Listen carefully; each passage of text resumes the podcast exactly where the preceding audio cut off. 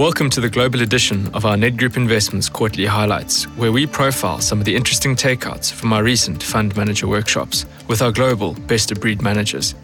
To hear the full fund manager presentations or for more information about our funds, visit the Nedgroup Investments website or access more information about our funds via LinkedIn, YouTube, and podcast channels. Inflation continues to be a key focus point for global fund managers. This together with the potential of a recession and rising global interest rates, has seen financial markets decline significantly year to date. During this episode, we highlight the global real estate sectors that have remained resilient during the quarter. We then uncover the reasons for emerging markets' outperformance of global developed markets. We close off this episode by examining a framework for investing in financial markets with heightened anxiety referencing Netflix as a case study. And then we look at highlighting what equity investors should be focusing on when investing in the current high inflation environment.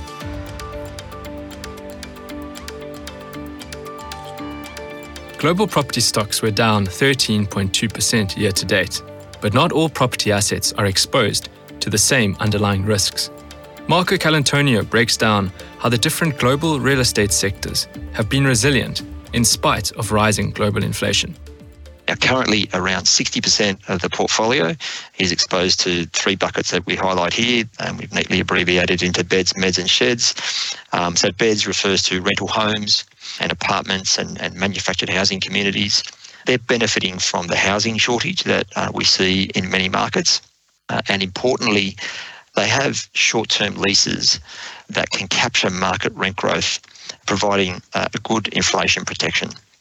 The meds category refers to healthcare real estate, so the likes of seniors housing, uh, life science labs, uh, medical office buildings, and clinics, which are typically less economically sensitive, but importantly, they're also benefiting from the ageing population trend and the huge investment in medical science that's been going on for the treatment of so many unresolved human diseases, let alone just COVID.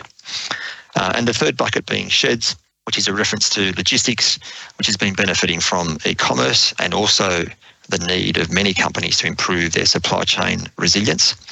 And it also includes data centers, which is benefiting from digitization, and self storage, which has been enjoying very strong occupancy and, and rent growth and, and short leases. As inflation rates continue to rise in developed markets and central banks act to contain it, we've seen a contraction in financial market equity prices, but to a lesser extent in emerging markets. Michael Mortimer expands on this point. We're seeing broader emerging markets uh, and liquidity in emerging markets. And I'd say if you, you line this up next to developed markets, it's a much more positive picture. And I think that actually plays into why EMs have held up in part, um, performance wise, even though it is a, it's down month, but it is outperforming developed markets.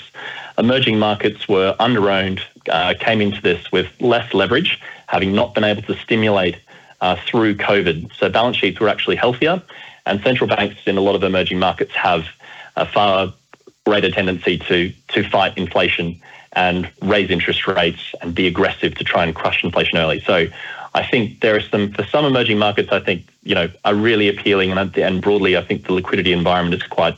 It's not ideal, but it is, I think, in relative terms to DM, I think it's fairly positive. And then on the right side, you can see the relative valuations versus developed markets. I think it's very compelling. It's it's the widest spread in terms of valuation it's been for the last 20 years. As far as when that reverses or when the dollar comes down, I mean, it's hard to say, but we think that the case for EM is, is well and truly there. And if we do sort of move into a recessionary period and valuations get even more compelling, I think it's it's a very interesting time to be adding to EM. The US is currently in the middle of its earnings season, with most corporates coming out with numbers in July. Could this be the right time to invest in global stocks? Tony Cousin shares his thoughts. We do envisage earnings declines. Uh, one of the problems is margins. Margins are very, very high, which is testament to strong management at companies that they've managed to get them up to these levels. But one thing the 70s showed is when inflation is taking off in its early stages, companies cannot pass through price increases quickly enough to match the increases in their costs, mm. and their margins get squeezed, and that will happen this time. We've already seen it in places, companies like Walmart and, and Target, for example, uh, and there will be more of that to come.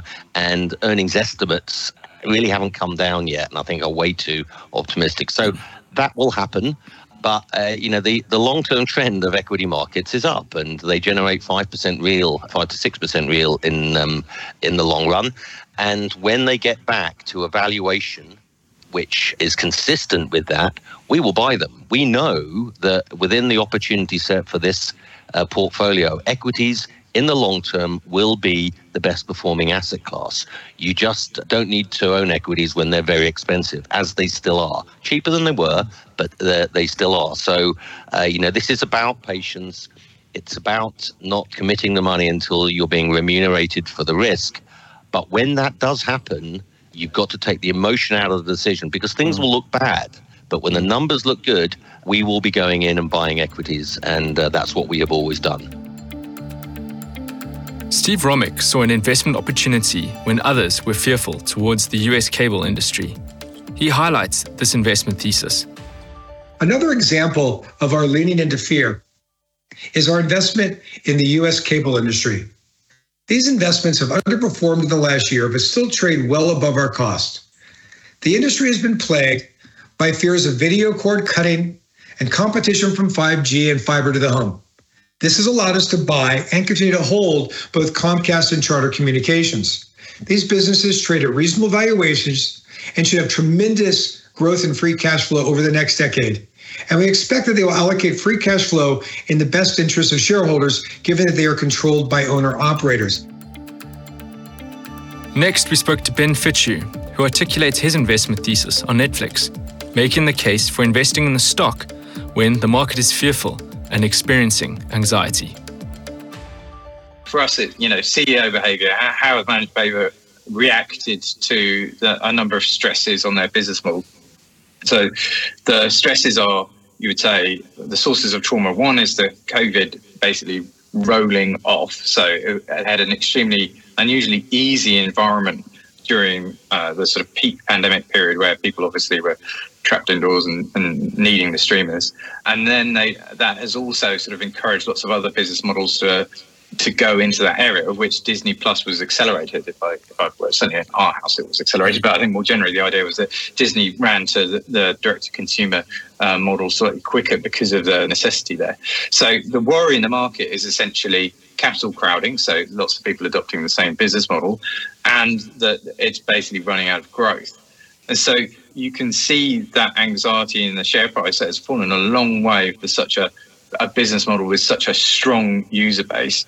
But management have reacted, and Netflix's history is is sort of replete with them pivoting their business model with lots of anxiety around it, and that they have been effective at turning around the business a number of times in response to changes in their environment. And so the the news that they are bringing out an ad-based uh, low-cost subscription stream has been treated with a lot of anxiety in the market, but it actually looks like a relatively low-risk maneuver to us. So for us, it's that pattern of share price mm. stress, worries about the viability of the business model, but it's a fundamental very strong business. To your point, you've got a very big addicted user base. They've got extremely big uh, library. They create their own content now. It is not an existential threat what they're facing now. So we see the adaptation and we're buying at the high anxiety.